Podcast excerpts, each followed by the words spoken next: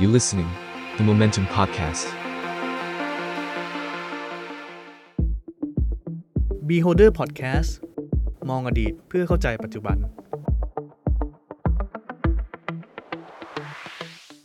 สวัสดีครับ สวัสดีครับ กลับมาพบกับ Beholder Podcast อีกครั้งครับ รอบนี้เราอยากจะโฟกัสไปที่ยุคก่อนหน้าจอมพลถนอม อืม เอ่อความจริงเรื่องของจอมพลทะจอมพลสฤษดิ์ธนรัตน์เนี่ยเรายังเราอาจจะเคยพูดในมิติอื่น ครับ ๆ แต่ว่าเรื่องที่สำคัญมากๆเลยที่เราเห็นว่าน่าจะเอามาเล่ากันสู่ทุกวันเนี้ยก็คือเรื่องของการเติบโตของทุนในยุคจอมพลสฤษดิ์เนาะ คือต้องบอกก่อนว่าจอมพลสฤษดิ์เนี่ยเป็นหนึ่งในผู้นำที่คนไทยพูดถึงเยอะมาก ใช่ ถูกไหมครับเพราะว่าเอ่อยุคของจอมพลสฤษดิ์เนี่ยเป็นยุคที่มีการเปลี่ยนแปลงหลาย ๆ เรื่อง ครับ วางรากฐานหลาย ๆ อย่าง อืม แต่ขณะเดียวกันเนี่ยเราก็รู้เรื่องในยุคนั้นค่อนข้างน้อย อาจจะ ใช่ เพราะว่าส่วนหนึ่งเนี่ยมันเป็นระยะเวลาไม่นาน ครับ จอมพลสฤษดิ์อยู่ในอำนาจแค่ประมาณ 4-5 ปี ครับใช่ น้อยน้อยกว่าคุณประยุทธ์ ใช่นะ เย คุ อะ ณบิว เยอะเลยหลายปีอะไรเงี้ย ใช่ แต่สิ่งที่จอมพลสฤษดิ์ได้วางรากฐานเนี่ย ครับ มันส่งผลมาจนถึงปัจจุบัน ครับ หลาย ๆ เรื่อง อืม แล้วก็น่าจะมีผลต่อไปในอนาคตด้วย โดยเฉพาะเนี่ยอย่างที่ที่เมื่อเมื่อสักครู่เราบอกว่าเรื่องทุน ครับ มันเกี่ยวข้องยังไงกับจอมพลสฤษดิ์ อืม เดี๋ยววันนี้เราจะเล่าให้ฟัง ครับ ก่อนอื่นอยากจะรีแคปช่วงก่อนหน้าของจอมพล อืม สฤษดิ์ก่อน เรารู้ว่าช่วงของจอมพลป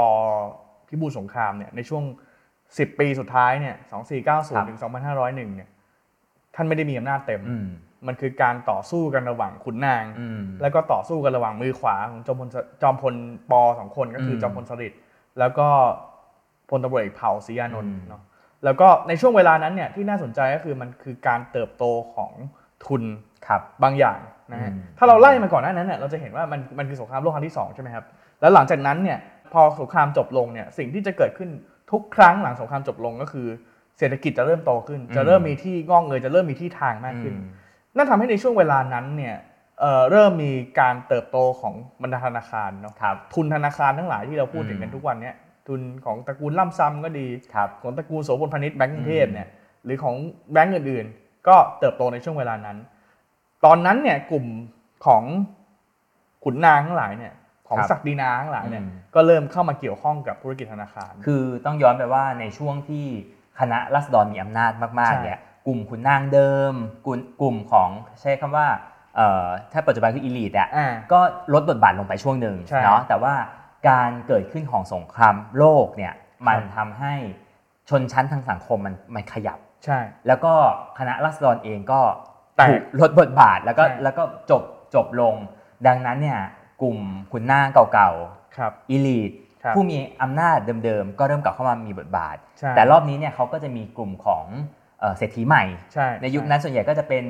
พ่อค้าชาวจีน อ่าเชื้อสายจีน ใช่ แล้ว เริ่ม ก็ เข้ามามีบทบาท เอ่อถ้าเราเห็นกันในช่วงเวลานั้น ก็จะเริ่มเห็นการที่เริ่มดองกันแล้ว ม พ่อค้าชาวจีนเริ่มดองกับกลุ่มขุนนางเก่า อืมอืม แล้วก็มีการเอื้อผลประโยชน์กันเอง คือนอกจากแต่งงานกันแล้วเนี่ย เราก็จะเห็น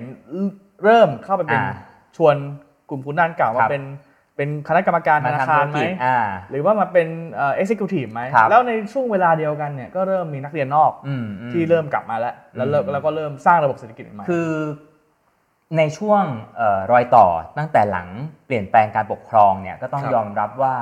เอ่อเรามีการส่งเอ่อประชาชน อืม พลเมืองเนี่ย ใช่ ที่เอ่อการศึกษาเรียกว่าอะไรครับเรียนดีไปศึกษาต่อที่เมืองนอกเยอะขึ้น ใช่ จากที่เมื่อก่อนเนี่ยจะต้องเป็นชนชั้นสูง ครับ เป็นสมาชิกราชวงศ์ ใช่ ไหมฮะซึ่งนั่นเองมันทำให้โอกาสเอ่อการความรู้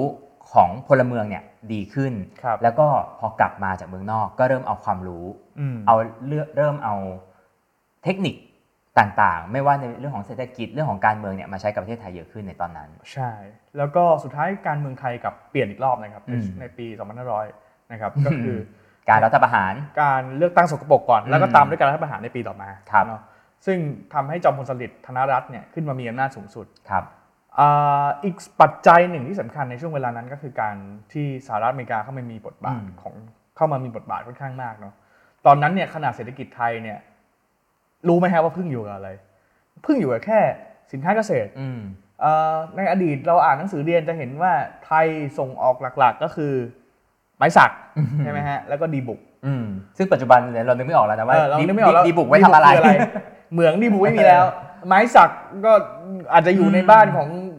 เศรษฐีสักคนหนึง ใช่ แต่ว่าไม่ได้ ใช่ ไม่ได้เป็นสินค้าส่งออกแล้ว ซึ่งเศรษฐกิจไทยโตกว่านั้นไม่ได้ อืม ด้วยทรัพยากร คือ แบบนี้ เราพึ่งพิงกับทรัพยากรที่เป็นเอ่อผลิตผลทางการเกษตร โดยไม่ได้มีการแปรรูปด้วย ใช่ แล้วมูลค่าเนี่ยอย่างที่เราเห็นในปัจจุบันอะมูลค่าพวกนี้มันก็ขึ้นอยู่กับฤดูกาล ครับ ขึ้นอยู่กับเอ่อปัจจัยหลาย ๆ อย่างที่ควบคุมไม่ได้ ใช่ อืม เขาตั้งราคามายังไงก็ต้องขายไปตามนั้น อืม ตอนนั้นเนี่ยจอมพลสฤษดิ์ซึ่งก็เป็นขุนทหาร ครับ แล้วก็มาจากเบ้าหลอมที่เป็นทางทหาร อืม เนาะไม่ได้ไม่ได้เป็นนักเรียนนอก อืม เหมือนจอมพลปอไม่ได้เอ่อมีความเชี่ยวชาญเรื่องเศรษฐกิจมากนัก ครับ ก็ได้ที่พึ่งสำคัญก็คืออสหรัฐอเมริกา อืม สหรัฐอเมริกาโอเคเราเห็นแล้วเข้ามาตั้งแต่ช่วงจอมพลปอ ครับ แต่ว่าก็มีส่วนสำคัญในการสร้างจอมพลสฤษดิ์ขึ้นมา อืม และทำให้จอมพลสฤษดิ์เนี่ยรัฐประหารสำเร็จ ครับ เอ่อสหรัฐอเมริกาก็เป็นที่ปรึกษา อืม รายใหญ่ที่บอกว่าพูดเหมือนพรรคเพื่อไทยตอนเนี้ยนะครับ เราต้องการเค้กที่ใหญ่ขึ้น อืม อ่า อืมอืม เพราะฉะนั้นเนี่ยก็ต้องมีอุตสาหกรรมสมัยใหม่เข้ามามาก อื ขึ้น มเอ่อย้อนไปนิดนึงว่าส่วนหนึ่งที่อเมริกาเขาสนับสนุนเราตอนนั้นเนี่ยเพราะว่าเป็นเรื่องของมันเริ่มเข้าสู่ยุคสงครามเย็นด้วยไหมครับ ใช่ ก็เริ่มเข้าสู่ยุคสงครามเย็น อืม ก็หลังสงครามโลกครั้งที่สองมานะต่อเนื่องก็มีสงครามเกาหลีใช่ไหมฮะ อืม ซึ่งก็เป็นผลผลพวงจากสงครามเย็น แล้วก็แถวๆเนี้ยบรรยากาศรอบๆก็เริ่มมาคุ มันมาจากจีนถูกไหมฮะมาจากทางจีน ใช่ ไล่มาเอ่อเวียดนาม ใช่ฮะ เอ่อกัมพูชาลาวอะไรอย่างนี้ ซึ่ง ครับ ไทยก็เหมือนเป็นเป็นรัฐกันชนด้วย ใช่ ที่ที่ไม่ให้มันลุกลามไปมากกว่านี้ ใช่ แล้วก็เราก็อยู่ในภูมิประเทศค่อนข้างสำคัญในโซนเอเชียตะวันออกเฉียงใต้ ใช่ อืม แล้วก็อย่างที่บอกว่าหนึ่งคือระบบการเมืองเนี่ยมันก็ยังไม่ได้มีเสถียรภาพมากนะ อืม เขาก็ต้องการรัฐบาลที่ก็คุมได้ ครับ ที่สหรัฐอเมริกาคุมได้ อืม แล้วก็ 2 ก็คือระบบเศรษฐกิจมันยังไม่ได้โต อืม ก็เลยหาทางที่จะเข้ามาควบคุมระบบเศรษฐกิจ ครับ ก็เลยถ้าเราเห็นตัวเลขการสนับสนุนจากสหรัฐเนี่ยในปี 2494 ถึง 2497 เนี่ยสหรัฐฉีดเงินลงมาในระบบเศรษฐกิจไทยเนี่ย 7.8 ล้านเหรียญสหรัฐนะครับ อืมในเว แล้วก็ ลาในเวลานั้น ถ้าเราถ้าเราดูตัวเลขถ้าเราดูว่าตัวเลขเหล่านี้เอาไปใช้ทำอะไรอะอย่างตอนแรกเราก็จะเห็นเลยว่า ใช้เพื่อจัดการปัญหาข้างในก่อน อืม ตอนแรกก็คือบอกว่าเฮ้ยเราต้องปรับปรุงพันธุ์ข้าวนะอ่ะ อืม ก็ไปจัด อืม ปรับปรุงพันธุ์ข้าว เราต้องกำจัดโรคในควายนะ เพราะว่า อืม มันก็เป็นปศุสัตว์สำคัญ อืม ก็เอาไปกำจัดโรคในควาย แล้วก็ไปช่วยคนไทยรณรงค์เรื่องจับปลา อืม แต่ทีนี้พอในยุคจอมพลสฤษดิ์จอมในยุคจอมพลปอต่อเนื่องไปถึงจอมพลสฤษดิ์เนี่ยสองสี่เก้าแปดถึงสองห้าศูนย์สองเนี่ยสหรัฐเริ่มเห็นแล้วว่าทำแค่นั้นไม่พออ ม ก็เลยไปที่การพัฒนาโครงสร้างพื้นฐานทางเศรษฐกิจ อืม ก็คือการสร้างถนนหนทาง มีการตัดถนนใหม่ มีการปรับปรุงเรื่องระบบสื่อสาร อืม แล้วก็มีเรื่องของพลังงานเนาะตอนนี้ก็คือเริ่มลงมาที่พวกนี้แหละ แล้วในช่วงเวลาเนี่ยสองสี่เก้าแปดถึงสองห้าศูนย์สองเนี่ยลงเงินไปกว่าสามสิบหกล้านเหรียญสหรัฐนะครับ โอ้โห ในช่วงเวลานั้นด้วยนะ จาก 7.8เป็น36 นะ แล้วก็สหรัฐเริ่มสงสัยว่า อ่า เอ๊ะ ประเทศไทยเนี่ย ที่เราบอกว่าส่งออกสินค้าเกษตร เออ ส่งออกเอ่อทรัพยากร ส่งออกเมืองแร่เนี่ย อืม ตัวเลขมันเชื่อถือได้ไหม อืม เพราะว่ามีการเล่นรับลมคมในกัน อืม คือตอนก่อนหนั้นนั้นเนี่ย ถ้าเราอ่านหนังสือ อ่านประวัติศาสตร์ที่แบบอาจจะเป็นปากต่อปากหรืออาจจะบอ ครั ก บ เล่าเนี่ย เราจะเห็นจะเราจะได้ยินเรื่องเล่าประมาณว่า เฮ้ย มันมีการเมคตัวเลขขึ้น อ่า แล้วมันมีการที่เอ่อสมคบกันระหว่าง ครับ เนี่ยพ่อค้าชาวจีน อืมอืม แล้วก็ทหาร อืม หรือว่าข้าราชการเนาะ ส่วน หรัฐ ต่าง ก็เลย ส่วนต่าง เออ มีส่วน มี ต่าง มีส่วนต่างมีการเมคตัวเลขว่า เออ เอ้ยความจริงมันส่งไม้ไปเท่านี้ แต่ อ่า ความจริง อ่า ไม้จริง ๆที่หายไปมันเยอะกว่านั้น ครับ เลยสหรัฐก็เลยมาช่วยในส่วนของการที่นั่งดูตัวเลขว่าเป็นยังไง อืม ก็เลยมีสำนักงบประมาณขึ้น อ๋อ แล้วก็มีสภาพัฒน์ขึ้นในช่วงเวลานี้ อ่า เห็นไหมฮะว่าเป็นเป็นเป็นส่วน อ่า เป็นเป็นรอยต่อสำคัญของเศรษฐกิจไทย ซึ่ง ว่า นั่นก็เป็นจุดกำเนิดของแผนพัฒนาเศรษฐกิจและสังคมแห่งชาติด้วย ใช่ ในช่วง ใช่ เวลานั้น ก็สภาพัฒน์ก็คือส่วนหนึ่งก็คือมาทำแผนพัฒนาเศรษฐกิจ อ่า ผมว่าประเทศไทยจะพัฒนา ต้องมีแผนนะ ต้องมีแผน เออ ไม่ใช่จะจะทำอะไรไปเรื่อยเปื่อยเนาะ แต่แต่ตอนนั้นสหรัฐทำให้ในแผนยังแค่ 5 ปีเองนะครับ ใช่ คุณ ใช่ ประยุทธ์ทำไปแล้ว 20 ปี มองการไกลกว่าม องการ จอมพลสฤษดิ์ มองการไกล จอมพลสฤษดิ์ทุกวันนี้ไม่มีใครพูดถึงนะหารที่สา ชาติฮะ อ่าน อกจากนี้นะฮะไทยที่ถ้าเราดูในช่วงเวลานั้นเนี่ย อืม เอ่อไอความใกล้ชิดกับสหรัฐเนี่ยยังทำให้ไทยมีส่วนสำคัญก็คือธนาคารโลกเนี่ย World Bank เนี่ย ครับ เอาเงินลงมาให้ไทยตั้ง 25 ล้านเหรียญสหรัฐ อื้อหือ เอามาทำอะไรเอามา อืม บูรณะรางรถไฟ อืม เอามาปรับปรุงท่าเรือกรุงเทพ ก็คือท่าเรือคลองเตยถูกไหม ซึ่งก็เป็นส่วนสำคัญที่ทำให้สลัมคลองเตยเกิดขึ้นในช่วงเวลา เอ นั้น อ ใช่ไหมฮะ ก็กลายเป็นแหล่งชุมชนขึ้นมาเลย ใช่ก็คือเอาคนมาสร้างท่าเรือแล้วเขาก็ไม่ อืม ยอมย้ายกลับ อืม ก็เลยกลายเป็นชุมชนแออัดที่ใหญ่ที่สุดในอาเซียนเคยใหญ่ที่สุดในโลกด้วยช่วงเวลาหนึ่งแล้วก็เอามาพัฒนาระบบชนประทานในแม่น้ำเจ้าพระยา อันนี้ก็เริ่มมาที่โครงสร้างพื้นฐานแล้ว อืม สิ่งที่สนุกในเวลานั้นก็คือเวลาก่อสร้างเยอะๆเนี่ยใครก่อสร้าง อืม มันก็เลย ก็ถ้าเราไปอ่านประวัติศาสตร์ช่วงนั้นก็จะเห็นว่ามันมีการที่จอมพลสฤษดิ์ไปตั้งบริษัทก่อสร้างไว้จำนวนมาก เพื่อจะมา จำนวนมากด้วยนะ จำนวน เป้ มาก ห เนี่ นึ่ ย ง เออถ้าเราอ่านกันเนี่ยก็จะมี อ่า บริษัทไขว้กันนะไขว้กันมามี อืม เครือญาติ อืม ย้ายกันไปย้ายกันมา แล้วก็อยู่ในบริษัทก่อสร้างเนี่ย อืม สร้างถนนสร้างเขื่อนสร้างอะไรอย่างเงี้ยฮะแต่ว่าทั้งหมดเนี่ยก็อยู่ในสายตาของสหรัฐ อืม ก็เป็นว่าสหรัฐก็ยอมให้เกิดขึ้นยอมเอ่อเขาเรียกอะไรครับตาข้างหนึ่ง อืม มองไม่เห็นเนาะแต่ว่าในเวลาเดียวกันถ้าเราถ้าเราจะมองแต่ด้านลบเนี่ยในด้านที่มีประโยชน์ก็คือจอมพลสฤษดิ์เนี่ยเลือกใช้เทคโนแครด ครับ ก็คือในช่วงเวลานั้นเนี่ยไอ้คำว่าเทคโนแครดเนี่ยก็เกิด อื ขึ้น ม แล้วก็เริ่มดึงคนเก่งๆเข้ามาอยู่ คือเราบอกแล้วว่ามีสำนักงบประมาณ อืม มีสภาพัฒน์ อืม มีสำนักงานเศรษฐกิจการคลัง ก็เริ่มมีการดึงคนเก่งๆเข้ามาทำงานในการเนี่ย เพราะว่าโอเคด้วยลำพังทหาร อืม ลำพังข้าราชการไทยเนี่ย ครับ มันไม่สามารถที่จะทำให้ให้งอกเงยได้ เราก็เลยได้อาจารย์ป่วยยิ่งมากร อืม มาเป็น เอามา ผู้ว่า จาก แบงค์ชาติในเวลา วิ นั้น ชาการ อ่า ภาคเอกชน แล้วมีดรสนออุณากูลมาใน อืม เวลานั้นใช่ไหมฮะมาทำเรื่องสภาพัฒน์ ครับ มามาอยู่มามาช่วยวางรากฐานของประเทศ อืมอืม แล้วก็เราก็ยังต้องการระบบการเงินการธนาคารที่เป็นสากลนะฮะแต่อันนี้ก็อันนี้ก็ทริกกี้นิดนึงเอ่อในปี 2498เนี่ยถ้าจะย้อนกลับไปอันนี้ก็คือช่วงเหลื่อมๆกันนะระหว่างระหว่างระหว่างจอมพลปอกับจอมพลสฤษดิ์เนาะก็คือตอนนั้นเนี่ยธนาคารพาณิชย์เนี่ยเข้าสู่ยุคการธนาคารสมัยใหม่ ครับ ก็คือมีการใช้พรบควบคุมแลกเปลี่ยนการเงิน อืม มีการยกเลิกระบบอัตราแลกเปลี่ยนหลายอัตรามาเป็นระบบเดียวนะฮะ อืม แล้วก็มีการก่อตั้งสมาคมธนาคารไทย แล้วในเวลานั้นเนี่ยก็มีหลังจากนั้นเนี่ยในเวลาใกล้เคียงกันเนี่ยก็มีการตั้งการการออกพรบธนาคารพาณิชย์เนาะซึ่งกลายเป็นรากฐานสำคัญของระบบธนาคารไทยฮะแต่ว่าประเด็นสำคัญของของของเรื่องนี้ก็คือ มันมีความใกล้ชิดกันระหว่างคนที่ประกอบการธนาคาร ซึ่งในเวลานั้นมันมีแบงค์ไม่เยอะเนาะ อ่าครับ มันก็มีอ่าแบงค์ของตระกูลโสภมนิชใช่ไหมฮะ อืม แบงค์กรุงเทพมันมีแบงค์ของตระกูลล่ำซำนะฮะแบงค์กสิกร สบายกสิกร แล้วก็มันก็มีแบงค์ที่ที่เป็นแบงค์ของจอมพลสฤษดิ์ก็คือธนาคารแหลมทอง ธนาคาร อืม เอเชีย อืม ในเวลานั้นเนี่ยพรบธนาคารเนี่ยควบคุมบอกว่าไม่ให้แบงค์ต่างชาติตั้งได้ อืม ง่าย วิธีการควบคุมก็คือ ถ้าจะเข้ามาต้องขออนุญาตอย่างเข้มข้นเลยนะครับ แล้วก็สองอันนี้สำคัญมากคือห้ามแบงค์ต่างชาติตั้งสาขาในต่างจังหวัด อ้าว ซึ่งซึ่งพรบเนี้ยอยู่มาถึงปี 51 นะ ก็คือ เออ ตั้งแต่ปี 2500 เนี่ยประมาณจนจนถึงปีปี 51 เนี่ย อ่า ก็คือห้ามแบงก์ต่างชาติเข้า อ๋ มา อ แล้วก็ห้ามแบงก์ต่างชาติตั้งสาขาในต่างจังหวัด อ่าเราถึงไม่ค่อยเห็นเอ่อสมมุติธนาคารที่ไม่มีในไทยแล้วก็ได้อ่ะอย่างเช่นแบบ Standard Charter ใช่ใช่ใช่ ไปอยู่แบบ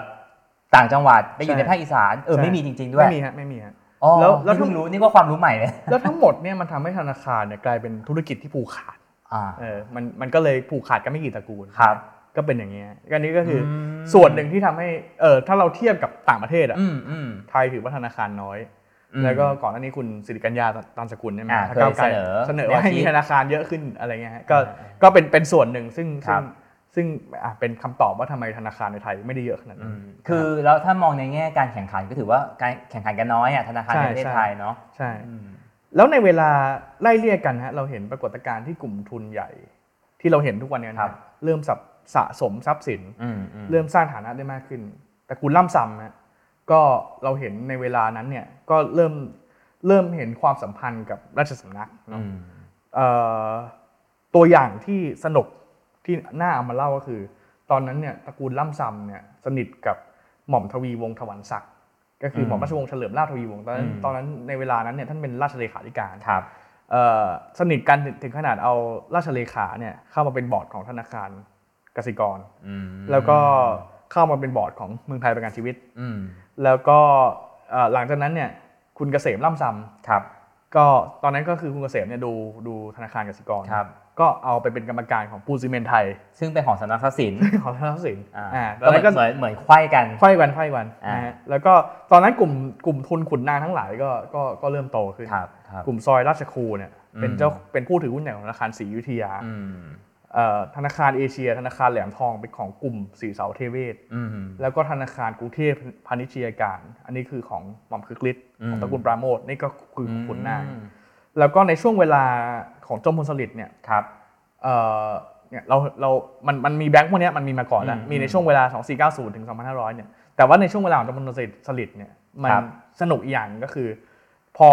สหรัฐเอาเงินเข้ามาเนี่ย อืม เขาไม่ได้เอาเงินเข้ามาอย่างเดียว อืม เขาเอาทุนข้ามชาติเข้ามาด้วย อืม เพราะเอ่อคุยเขารู้แล้วว่าเศรษฐกิจเราไม่ได้โตขนาดนั้น ครับ ก็เลยมันต้องอาศัยเอกชนต่างชาติแหละเข้ามา อืมาลงทุนน่ะ ก็เลยมีอุตสาหกรรมหนักเข้ามา อืม อุตสาหกรรมหนักเข้ามาก็เช่นไทยซาโก้เนี่ยเป็นอุตสาหอุตสาหกรรมถลุงแร่ ครับ อาซาฮีกระจกอาซาฮี อืม ก็ผลิตกระจกในช่วงเวลานี้เอาเข้ามา แล้วก็วิธีการของจอมพลสฤษดิ์ก็คือ ถ้าเข้ามาเนี่ยก็ต้องมีทหารเป็นบอร์ด อ่า เพื่อเพื่อควบคุมอีกทีหนึ่ง คือก็ก็อาจจะอ้างว่าบริษัทต่างชาติควรจะต้องมีคนไทยเข้าไปเป็นกรรมการ ใช่ใช่ ไม่งั้นมันแบบต้องไปทวงดุลอะไรอย่างงี้ถูก แล้ว ไหม แล้วแล้วคิดดูว่าในในช่วงเวลา 60 กว่าปีที่แล้ว อื ใช่ไห ม ม อืมอืม มันไม่ได้มีระบบตรวจสอบอย่างเงี้ยไม่ได้มี อืม ไม่ได้มีสสในสภา ครับ ไม่ได้มีองค์กรอิสระ อืม ทำอะไรกันก็ การสื่อสารประชาชนแล้วก็ไม่ได้รู้ข่าวสารอะไรขนาดนั้นด้วย สื่อก็ถูกควบคุม อืม เนาะก็เลยทำอะไรก็สะดวกโยทิน ครับ นะครับอีกส่วนหนึ่งก็คือเรื่องของการแสวงหาผลประโยชน์อันนี้ อืม อันนี้ชัดนะฮะคือถ้าเรามองย้อนกลับไปเนี่ยก็จะก็จะเห็นเลยว่าเฮ้ยมันคือ conflict of interest โดยที่ชัดเจนก็คือมีการตั้งคณะกรรมการเสริส่งเสริมการลงทุนเพื่อกิจการอุตสาหกรรมคือ BOI BOI ใช่ไหม ที่เราเห็นทุกวันเนี้ ปัจจุบัน ฮะ อ่า อันนี้ตั้งในปี 02 โอ้ก็ถือ 2502 ว่านานมากเลยนะฮะ ใช่ตอนนั้นเนี่ยมีโรงงานทั้งหมดเนี่ยที่ได้ BOI เนี่ย190 โรงนะฮะ ครับ แล้วก็ปรากฏว่าที่จะส่งเสริมเป็นพิเศษก็คือโรงงานที่เกี่ยวข้องกับจอมพลสฤษดิ์นะครับ ก็คือได้ทุนสนับสนุน ใช่ อืม ยิ่งใกล้ชิดกับจอมพลสฤษดิ์มากเท่าไหร่ ครับ ก็ยิ่งได้ BOI ง่ายกันอะ อืม ง่ายมากเท่านั้นนะฮะแล้วก็ตอนนั้นเนี่ยอ่ะส่วนหนึ่งก็คือที่เราเห็นชัดๆก็คือบริษัทไทย Saving Trust นะครับ ครับ บริษัทนี้เป็นบริษัทการเงินนะของ อืม ของจอมพลสฤษดิ์มีการเสนอให้ให้ BOI เนี่ยช่วยในการให้ทุน อืม หรือว่าชนรประทานซีซีเมนต์เนี่ย อืม บริษัทแสนสุรัตน์บริษัทกรุงเทพหมายไทย บริษัทบางกอกการกระสอบ อ่า ทั้งหมดเนี่ยก็คือเป็นบริษัทที่เกี่ยวข้องกับทหาร อืม ก็ขอให้ DOI ไปสนับสนุน อืม จะได้ดำเนินการได้อย่างสะดวกโยทิน มันก็ ทำให้ เป็น โตขึ้นเรื่อย ช่วงเวลาของการสะสมความ ความ มั่งมั่งคั่งคั่งใช่ อืม ๆ นอกจากนี้นะฮะไม่ใช่แค่นั้น ยังมีบริษัทของคนใกล้ชิดครั อื บ ม นี่ก็น่าสนใจสนุกก็คือบริษัทบูรพาสากลเศรษฐกิจเนี่ยของจอมพลถนอมเนี่ยก็ BOI สนับสนุน อืม บริษัทกันนสูตร General Assembly ของจอมพลประพาสจารุเสถียร อืม และมือขวานะ อืม ก็ได้รับการสนับสนุน อันนี้ชื่อบริษัทชัดเลยบอกชัด เลย ใช่ บริษัทสหโรงแรมไทยและการท่องเที่ยวอันนี้เป็นเจ้าของ อ่า โรงแรมเอราวันนะ อ่า อันนั้นก็อันนี้ก็ของของของคุณเฉลิมชัยจารุวัฒน์ อืม อันนี้ก็อ่า BOI สนับสนุน อืม นะครับนอกนั้นก็เริ่มก็เริ่มมีบริษัททั้งหลายเนี่ยเกิดขึ้นในช่วงเวลานั้นเนี่ย ครับ บริษัทสุรามหาคุณ อืม สุรามหาราช อืม เกิดขึ้นในช่วงเวลานั้น ก็ได้รับการสนับสนุนจากรัฐบาล ครับ หรือว่าบริษัทยูเนียนคาบาย อืม บริษัทที่ถลุงแร่อันนี้ก็ก็มีชื่อเสียงโด่งดังนะในช่วงเวลาหนึ่ง อืม คือคืออย่างที่เราบอกดีบุกเนี่ยเป็นเป็นแร่สำคัญเนี่ย ครับทางภาคใต้นะภูเก็ตอะไรอย่างเงี้ยที่ ก็ เรา รัฐบาลให้การสนับสนุน อืม เพราะว่ามีคนของตัวเองเป็นบอร์ด ครับ แล้วก็มี BOI ครับก็แล้วก็เลยบอกว่าเอ้ย BOI ดูแลใกล้ชิดนะแล้วก็รัฐบาลช่วยดูแลเรื่องความปลอดภัยให้ด้วยนะครับ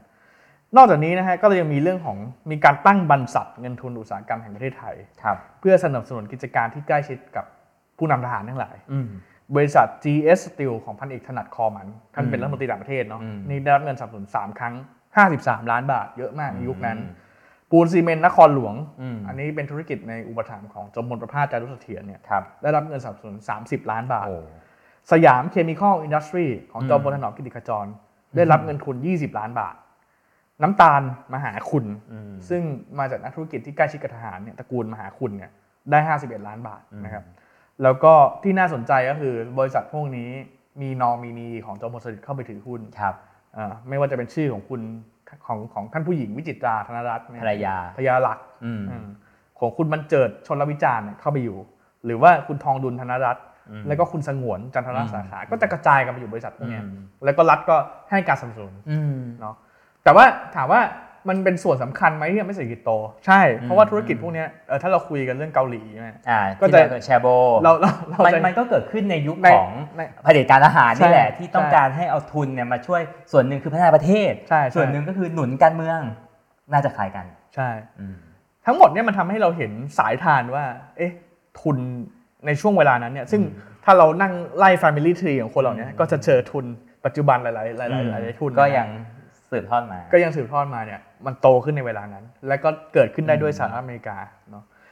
มีวิทยานิพนธ์ที่น่าสนใจฮะของคุณรัตพงศ์สอนสุภาพค ครั รับ บ ชื่อเรื่องทุนขุนนางไทย 2,500 ถึง 2,516 สรุปเป็นอย่างนี้ฮะสรุปน่าสนใจก็คือก่อน 2,500 เนี่ย รัฐใช้อิทธิพลทางการเมือง ในการช่วยทำธุรกิจ ครับ ให้ความคุ้มครองธุรกิจในทุนจีน แล้วก็ใช้ทรัพยากรรัฐเป็นเครื่องมือขยายฐานอำนาจทางเศรษฐกิจ อืม จนผลประโยชน์ของรัฐกับของกลุ่มทุนต่างๆ เป็นหนึ่งเดียวกัน แต่ 2,500 ถึง 2,516 ก็คือเราพูดถึงจอมพลสฤษดิ์ไปจนถึงจอมพลถนอมเนี่ยก็คือการ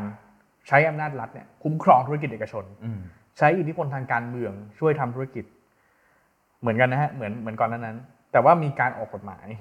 มีการให้ความคุ้มครองเป็นพิเศษ มีการใช้อำนาจจากตำแหน่งหน้าที่ราชการหาผลประโยชน์ ให้อภิสิทธิ์ผูกขาด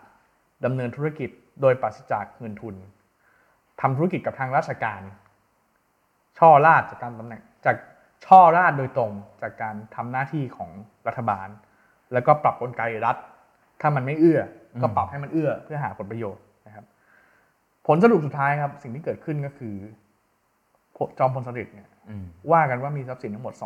2,874 ล้านบาท หลังจากที่เสียชีวิตแล้วมีคดีความมีการเอ่อฟ้องร้อง ใช่ เกิดขึ้น มีอสังหาริมทรัพย์อีกจำนวนมาก อืม มีอนุภรรยาใช่ไหมฮะ อีกจำนวนมาก ซึ่งต้องไปตามหาทรัพย์สิน มีบุตรอีกจำนวนมากที่ต้องไปตามหาทรัพย์สิน แล้วก็อย่างที่เราคุยกับอาจารย์ธนงศักดิ์ท่านบอกว่าเอ่อจอมพลถนอมเนี่ยในที่สุดก็ทนกระแสสังคมไม่ได้ เพราะว่ามันเห็นการการโกง ครับ การเอื้อประโยชน์เนี่ยจนต้องยึดทรัพย์จอมพลสฤษดิ์ อืม หกร้อยล้านบาท ซึ่งก็เยอะมาก แล้วก็สุดท้ายเรายังไม่รู้นะว่าไอ้สองพันกว่าล้านเอาไว้ที่ไหน อืม ทั้งหมดนี่เรายังไม่พูดถึงการทุจริตในในแบบรัฐโดยตรงเนาะ อืมอืม เช่น เราพูดว่าจอมพลสฤษดิ์เนี่ยสามารถเอาเงินจากสำนักงานสลากกินแบ่งรัฐบาล ตอนนั้นเป็นกองสลากนะ เอามาใช้อะไรก็ได้เนี่ย เรายังไม่พูดถึง อืม ยังยังมีบริษัทก่อสร้างรับเหมาที่ อืม ที่ผมพูดถึงตอนแรกเนี่ย อืม เรายังไม่พูดเลยว่าบริษัทไหน แล้ว ครับ เอาเงินเข้ามายังไง ทั้งหมดคือรูปแบบของการคอร์รัปชันในในยุคที่ประเทศไทยยังไม่ได้สิวิไลซ์เท่าไหร่ อืม แต่ว่าถ้าเรากลับมามองยุคนี้เนี่ยอาจจะแนมเนียนกว่า ใช่แต่ก็ต้องบอกว่าสี่ห้าปีของจอมพลสฤษดิ์ไม่ได้สร้างความมั่งคั่งให้กับตัวเองอย่างเดียว ครับ ยังรวมไปถึงพวกพ้อง ใช่ครับ คนในกองทัพ ใช่ครับ เอ่อตระกูลนักธุรกิจ ใช่ ทั้งหลายที่อย่างที่เมื่อครู่บอกอะถ้าเราไปดูชื่อในปัจจุบันหลายๆหลายหลาย ๆ ธุรกิจก็ยังคงดำเนินสืบเนื่องมาจนถึงปัจจุบันหลาย ๆ สัมปทานยังคงสืบต่อต่ออายุมาจนถึงปัจจุบันไม่ว่าจะเป็นเรื่องของการเอ่อสื่อสาร ครับ เรื่องของเอ่อ สินค้าเกษตร เอ่อโรงแรม การ อืม ท่องเที่ยว ฮะ ศูนย์การค้า ฮะ ที่ดินอีกมากมาย ใช่ครับ แล้วก็อาจจะรวมถึงธุรกิจอุปโภคบริโภคเนาะ ใช่ เครื่องดื่มอะไรอย่างเงี้ย ครับ ก็ ก็ล้วนแต่ ทั้งหมดนี้เกิด เกี่ยวข้องแล้วก็ เกิด เกิด ขึ้นขึ้น และ ใน เติ ยุ บ ค โต นั้น ในยุคนั้น อื นะ ม ครับ อาจจะมีเปลี่ยนมือกันบ้าง อืม อ่าเปลี่ยนเอ่อผู้ถือหุ้นกันบ้างอะไรเงี้ยแต่ว่านั่นแหละครับทั้งหมดทั้งมวลมันก็เกิดขึ้นมาเมื่อประมาณ 60 ปีที่แล้ว ครับ เอ่อเราเคยพูดถึงและแชร์โบเกาหลี ครับ เอ่อที่ญี่ปุ่น ใช่ไหมกลุ่มทุน ไซบัสอ่าเขาเรียกอะไรไซบัสสึ ไซบัสึ ฮะ ซึ่งทั้งหมดนี้ก็ใกล้ใกล้เคียงกัน ต่างกันอย่างเดียวครับ ประเทศไทยยังเป็นประเทศกำลังพัฒนา เพราะว่าญี่ปุ่นกับเกาหลีเขาพัฒนาไปแล้ว ใช่ใช่ใช่ ก็ สะท้อนอะไร สะท้อนว่ามันอาจจะมันอาจจะผูกผูกขาดกันมากเกินไป เออ มันไม่ได้ถูกกระจายไปอย่างแท้จริง มันไม่ถึงฝั่งฝัน ไม่ถึงฝั่งฝัน เนอะ แล้วก็เอ่ออ่ะถ้าเราถ้าเรานั่งดูกันอย่างเงี้ยถ้าเราพูดสิ่งที่เราพูดกันอยู่ทั้งหมดทั้งหมดเนี่ยเกิดขึ้นในกรุงเทพมันไม่มันไม่ไม่ได้มีการกระจายอำนาจไม่ได้ถูกกระจาย ใช่ใช่ ความมั่ง ใช่ คั่งไปอย่างที่อื่นทำให้แรงงานไทยก็ยังต้องไปขายแรงงานต่างประเทศอ มั ยู่ทุกวันนี้ ใช่ มันยังมีศูนย์กลางอยู่เพียงแค่ที่เดียว ครับ มีอำนาจศูนย์รวมอยู่ อืม เพียงหนึ่งเดียว ฮะ ก็นั่นแหละครับ การการรวมอำนาจมันมันก็อาจจะทำให้เห็นอะไรแบบนี้ ใช่ แล้วก็ถ้าเรายังไม่แก้ตรงนี้ บางทีในอีก 60 ปี 70 ปีข้างหน้า เราก็ถอดบทเรียนกันอย่างนี้เหมือน เรา กัน ก็จะยังผู้หญิงกัน นะ ก็ ครับ ครับวันนี้ก็คงได้อะไรบ้าง เออ กับ ความจริงประวัติศาสตร์ ตอ เศร น ษฐนี้เนอะ กิจนี่สนุกนะ เออ ความจริงน่าจะน่าจะได้อีกหลายเทปนะครับ เดี๋ยวขอไปหาความรู้ก่อน เป็นเรื่องที่เราก็เอ๊ะ เผื่อจะได้ระบุ ยัง ชื่อกันมากกว่านี้ อ่าใช่ ครับ ครับ เพราะว่าเดี๋ยวไปหาหาข้อมูลแล้วเดี๋ยวตอนหน้าตอนต่อๆไปอาจจะมานำเสนอเพิ่มเติม ครับ หรือใครอยากรู้เรื่องอะไรเพิ่มก็ พิมพ์มาในคอมเมนต์ คอ นะครับมเมนต์นะครับ เดี๋ยวไปอ่านนะครับ วันนี้บีโฮเดอร์ลาไปก่อนครับ ครั้งต่อไปจะเป็นเรื่องอะไรฝากติดตามนะครับ วันนี้เราสองคนลาไปก่อนสวัสดีครับ สวัสดีครับ You listening, the Momentum Podcast.